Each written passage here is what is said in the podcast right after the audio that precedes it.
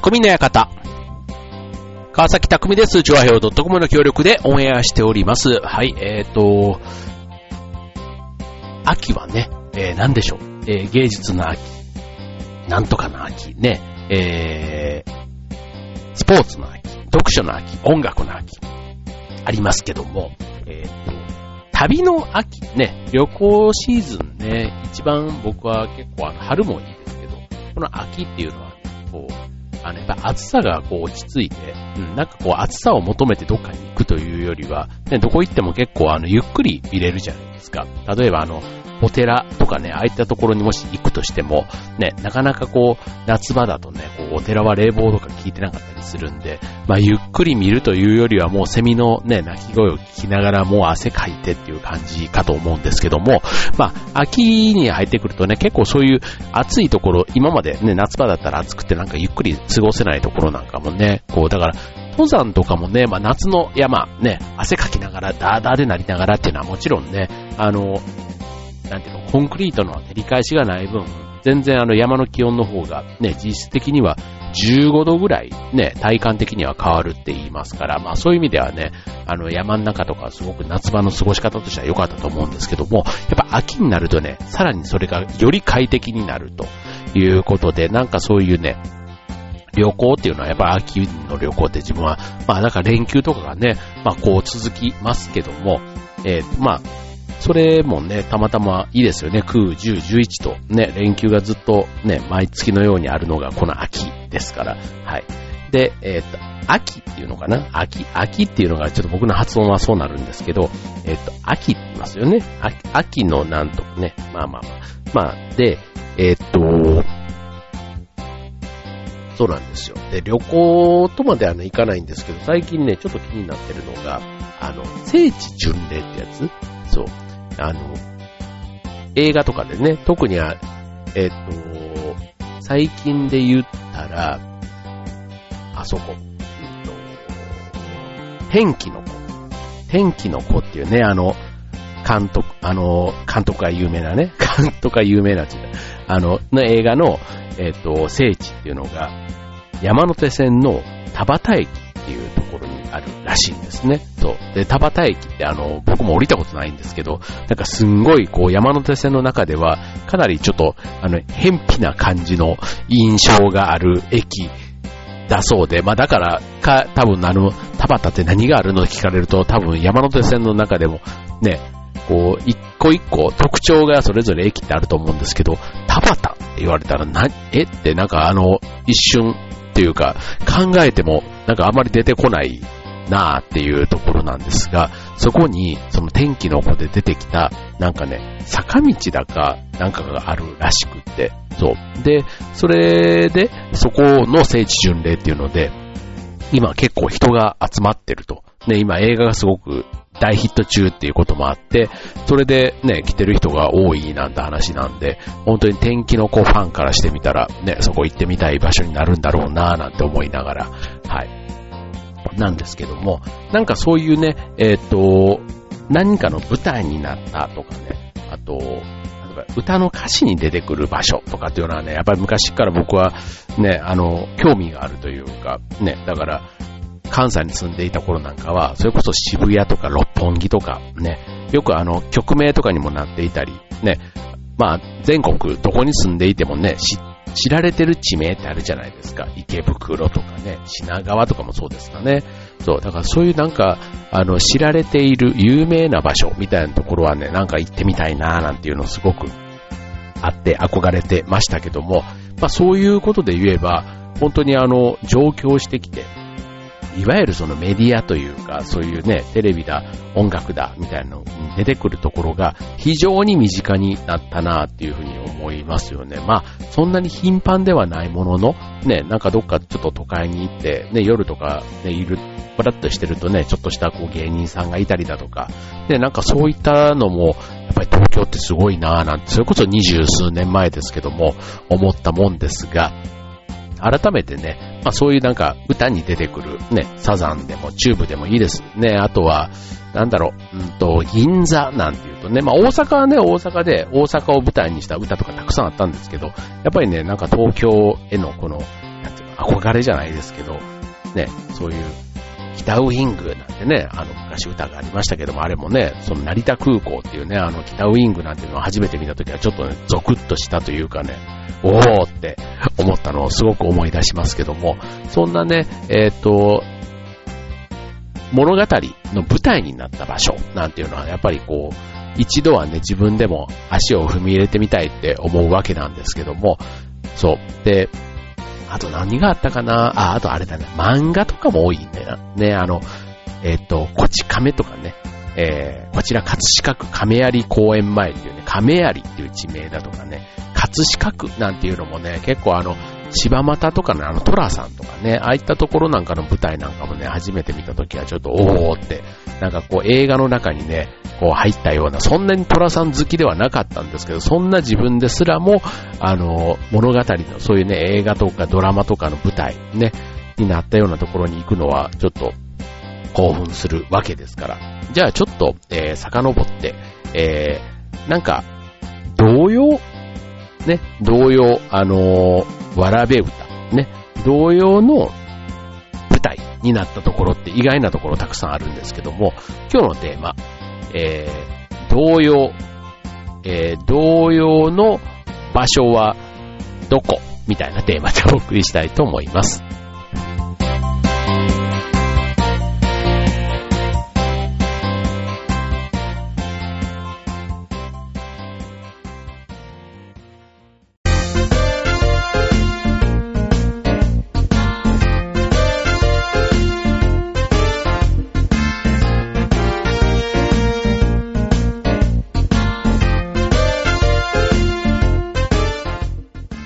はい、えー、今日のテーマは、童謡の舞台ということでお送りしたいと思います。はい、えっ、ー、と、まあ、さっきのね、有名な、その、歌謡曲とかね、そういうヒット曲の裏側の舞台、いや、裏側というかね、ね、舞台、まあ、結構曲名に歌詞、曲名、歌詞とかにね、出てくる地名なんていうのはすごく印象残りやすいと思います。横浜とか湘南とかね、えっ、ー、と、茅ヶ崎とか、葉山とか、ね、あと何でしょう。おしゃれなね、やっぱり地名は、そういう曲名とかにも出てきたり、あと、新宿とかもね、ドラマのタイトルとかにもね、あったりしますし、やっぱりこう、インパクトのある、で、昔だったら上野なんていうのもね、結構地名として使われていたかな、なんていうふうに思いますけどね。はい。まあそんなね、えっ、ー、と、地名が、まあ同様の中にもたくさん出てくるわけです。で、で、同様で出てくるその地名、ね、実際にそういう場所、ね、行ってみると、なんか、あその同様とね、なんかイメージとその場所のね、なんか持つ雰囲気みたいなところで、結構ね、あの、感動することあるんじゃないかななんて思うんですけども、そんな、えっ、ー、と、同様の場所ということで、えー、今日はご紹介していきたいと思います。今日はね、この秋のシーズンね、旅行と言ってもね、そんなに、あの、遠くまではで行けないけども、遠出はでできないけども、あとはね、なんか目的を持っていく、ね、出先って結構楽しいと思うんですよね。なんかフラッと行くというよりは。そう。だからそういう、あの、さっき聖地巡礼って言いましたけども、そういうのに近い楽しみを、えー、今日はご紹介できたらなと思います。はい。ということで、童謡。ね。童謡っていうとね、まあいろんな、あの、歌ありますけども、例えば、うんと、あんたがったどっこさっていう歌ありますよね。はい。あんた方どっこさ、ひーごさ、ひーごどっこさ、熊本さってね、あの、歌ありますよね。ということで、ね、これあの、舞台は熊本なんですね、この歌。で、これあの、えー、っと、これなんていう童謡なんでしょうね。そう。で、ひごっていうのはね、あの、熊本の昔の呼び名でね、ひご。ね、ひごどこさ、熊本さって。ね。だからあの、子供の頃にはね、あまり庇護っていう意味もあんまりわからずに、庇護庇護ってね、まあ歌う時には言ったと思うんですけども、あの、結構、そういう童謡の歌詞の舞台、ね、えー、子供とね、例えば旅行行く時ね、子供と旅行行った時とかにね、たまたまその場所に行ったら紹介すると面白いかもしれませんよね。はい。で、続いて、えー、千葉県にね、住んでいる人だったら、かなりあの、知っている話かもしれませんけども、えー、正常寺の狸林。ね。少女寺。これね、漢字で書くと意外とちょっと難しいんですよ、少女寺。あまあ、難しいというか、難しい漢字ではないんですけど、証明書の章に、えー、お城に寺と書いて少女寺って言うんですけども、えー、っと、ね、この歌、あれです。少、少、少女寺ってやつですね。少女寺のというね、あの、歌ですけども、これね、えっと、日本人の昔の童謡という馴染みは当然あるんですけども、えっと、1955年にアメリカの歌手、アーサ・キットさんが、証城寺、えー、 The Hungry Raccoon というね、えー、腹が減った、 raccoon ってなんだろう、アライグマなのかな？うん。を、あ、タヌキアライグマ、うん、 Hungry Raccoon で、というタイトルで、英語で歌っているそうです。で、えっ、ー、と、まあ、このリズミカルなね、えっ、ー、と、歌詞というか音程が英語圏でも、まあ、歌え。まあ、海外のね、ああいうベースになってる童謡みたいなのが日本に伝わってね、えー、和訳というか、日本語の歌詞がついてる歌なんかもあるように、その逆バージョンもあるってことですね。で、ちなみにこの少女寺のモデルになっている少女ですけども、これはね、えっ、ー、と、木更津市、千葉県の木更津市にあるということで、この少女寺の中には同様に関する可否が置かれているということですね。ちなみに、これあの、地元には狸伝説というのがあって、日本の東洋の三大詩人と言われる野口宇城さんという方が、えー、作詞をしたとされています。はい。ね、なんかあの、この少女寺っていうね、こういうなんか、あの、著書って最初にね、言う、こういう歌のリズムって結構あの、印象に残りやすい。ね、ちょちょちょ、いい感じのちょちょちょみたいなね、ああいうなんか、繰り返しなんかをやるのの、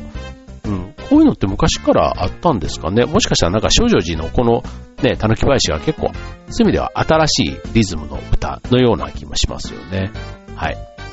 まあ、木更津はね、これあの、木更津駅からだったら徒歩圏内にあるそうで、で、あと東京方面からだったらね、アクアラインこう渡っていくとね、木更津市に来ますので、まあそういう意味では行きやすい場所かもしれませんね。はい。続いての同様です。えー、ずいずいず転ばし。ね。これみんなね、絶対どっかでは聞いたことあると思いますが、ね、ずいずいず転ばし、ごまみそずいっていうね、ジャッツボンに覆われてどっピンシャン抜けたらどんどこっしょっていうね、そういう歌ですね。なんかあの、ね、今、ちょっとあや、危うかったですけど、はい、危うかったですけど、あの、なんか聞いたことはあると思います。はい。で、この、えー、暗号のようなね、歌詞にも実は意味や舞台があるんですね。で、あの、まあ、ヒントは、茶壺。ね、茶壺っていう言葉が出てきますけども、はい。で、これは、えー、っと、この茶壺、えー、江戸の将軍に京都から献上する新茶が入った壺なんだそうです。はい。で、この茶壺を届ける行列が近づくと、えー、っと、その東海道沿いの大人たちは、我が子を家に閉じ込めて、家の戸を突品シャンと閉めてしまうということで、あの、どっちかというと、あの、怖いタイプの童謡。あの、意味を聞くと、あの、怖い。よくね、あの、赤トンボとかね、なんか、ああいったものなんかも、よくよく意味を確認すると怖い動揺ってね、あるんですけども、えっ、と、そういう怖い日本の動揺の一つにもこれ入ってくるそうで、えー、行列に対して子供が無礼を働くと、子供家族も侍に切り捨てられてしまうと、っていう、そんな意味があるんですね。そう。だから、えっ、と、俵のネズミが米食ってチューっていう、そういった歌詞もあるんですけども、えっ、と、泣いて怖くなっても絶対に外に出ないようにということで、親が歌で子供に教えたとも言われているということなんですね。そう。で、ちなみにこのずいずいず転ばしの、えっ、と、女性をずっ転ばす。ずっ転ばして、えー、部屋の扉をトッピンシャンと閉めて、抜けたら終わりという意味にも取れるので、えっ、ー、と、遊女とお客の駆け引きの場面でも歌われたということなんですね。はい。まあなんかね、いろんな意味があるということなんですけども、そういうね、童謡、あんまり普段ね、意識して今まで聞いてこなかったし、なんか子供の時以来だな、なんていうふうに思う方もいると思うんですけども、これね、大人の視点で改めて歌詞をね、一個一個意味を考えてみたら意外となんか面白いところがあるようですね。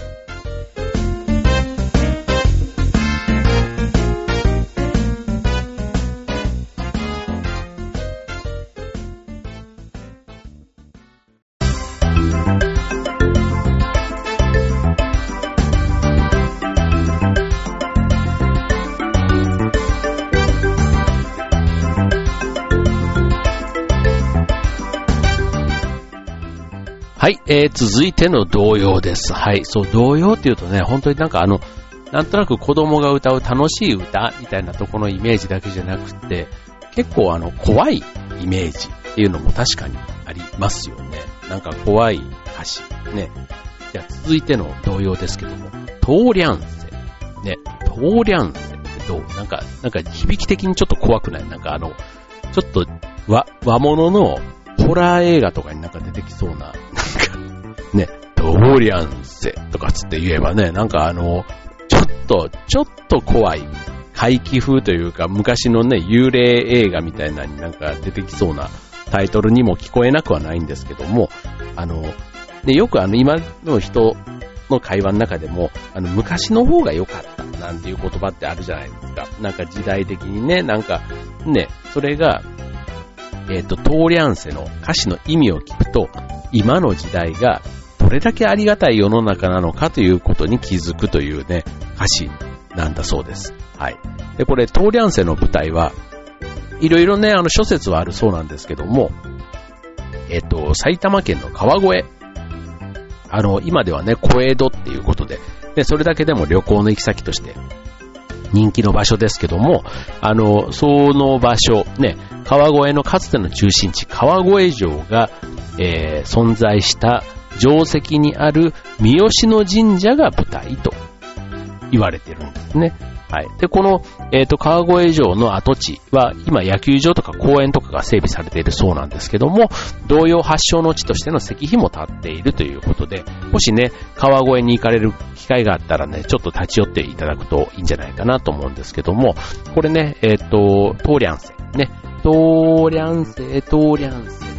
トーリャンセ。ここはどうこの細道じゃと。天神様の細道じゃ。この子の七つのお祝いにってやつね。お札を納めに参りますって、ちょっとだんだんなんか怖い感じもしますよね。という歌詞があるように、天神様を祀る三好の神社に我が子を連れて参拝した様子を描いた童謡ですと。ただ、普通のお参りではないという意見もあるということで、これもさっきのね、あの、怖い日本の童謡というね、えー、紹介の中にも出てくるんですけども、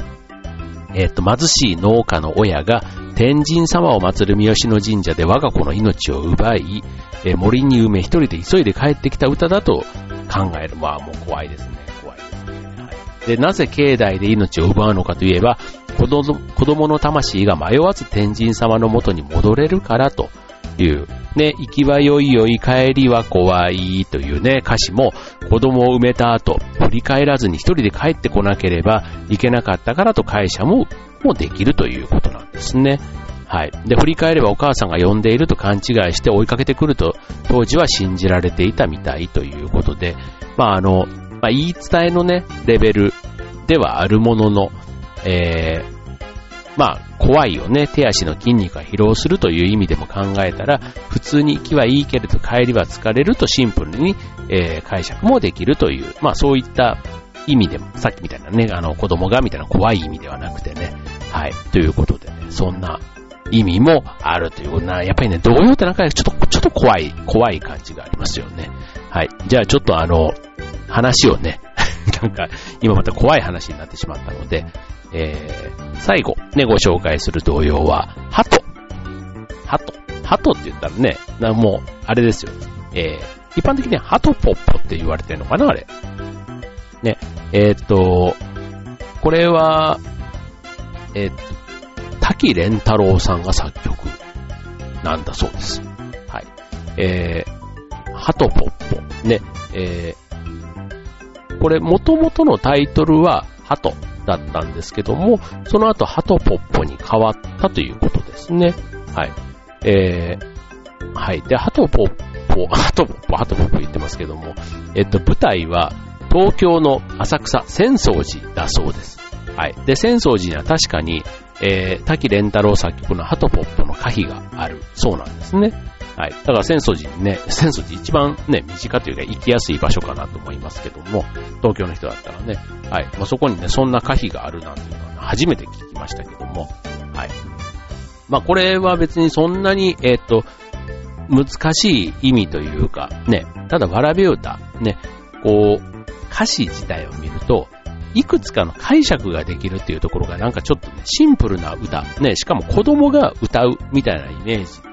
がある歌なんだけども、というところ。だからあの、赤い靴とか、シャボン玉とかね、シャボン玉とかね、ああいったものなんかもね、実はね、なんかいろいろ深い意味があるということなので、まあ同様のね、持つなんかその背景とかをね、もし興味があれば調べてみると面白いかもしれませんね。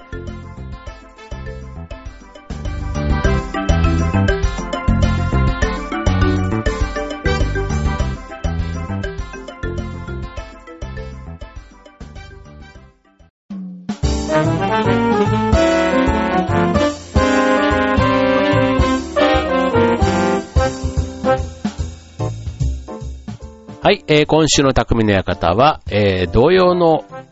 風景、まあ同様の場面、同様の場所っていうことで、はい、お送りいたしました。ね、いかがでしたでしょうか？ね、あの、なんか、ちょっと知ってて、ね、そういったところに行く場合もあれば、なんかこう、何気なく行ったところが実はこの場所こうだったんだよとかって人に教えてもらうとね、へえ、そうなんだなんて思うところ結構ありませんか？なんかたまにね、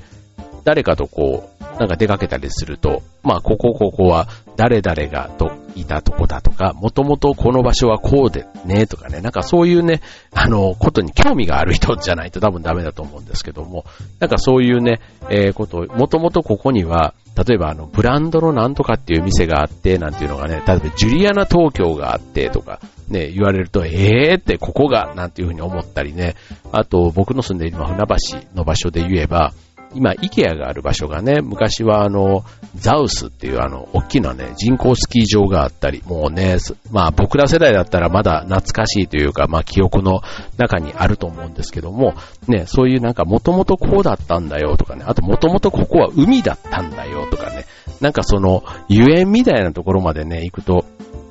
結構なんか、ね、こう人間がいろいろやってきたこの歴史みたいなところも感じたりだとか、ね、あとは、なぜそこがそういう舞台になったんだろうとかね、なんかそんなこともね、いろいろこう思いを巡らすって、ね、考えるにはいい秋の季節なんではないのかなと思ったりするわけです。はい。ということでね、まあ秋、ね、結構あの、気候がいい分ね、こういろいろアクティブにも動こうと思えばいくらでも動ける時期ですし、あとはね、なんかこう、夏のね、こう疲れが出てきて、ね、こうあんまりこう、外に出かけずに家の中でね、例えばあの、大掃除みたいなことなんかもね、夏だとこう暑くってもうなんか、あの、それどころじゃなかったなんていうところもね、ちょっとね、これ今のタイミングで、そういうことをやるにも、なんかいい時期なんじゃないかな、なんて思いますね。はい。ということで今日はね、同様の場所ということでご紹介いたしましたが、ね、えっ、ー、と、もし今日ご紹介したところ、たまたま行く機会があれば、ぜひね、ちょっとその場所を訪れてみてはいかがでしょうか。はい。今週の匠の館、ここまでではでは、バイバーイ。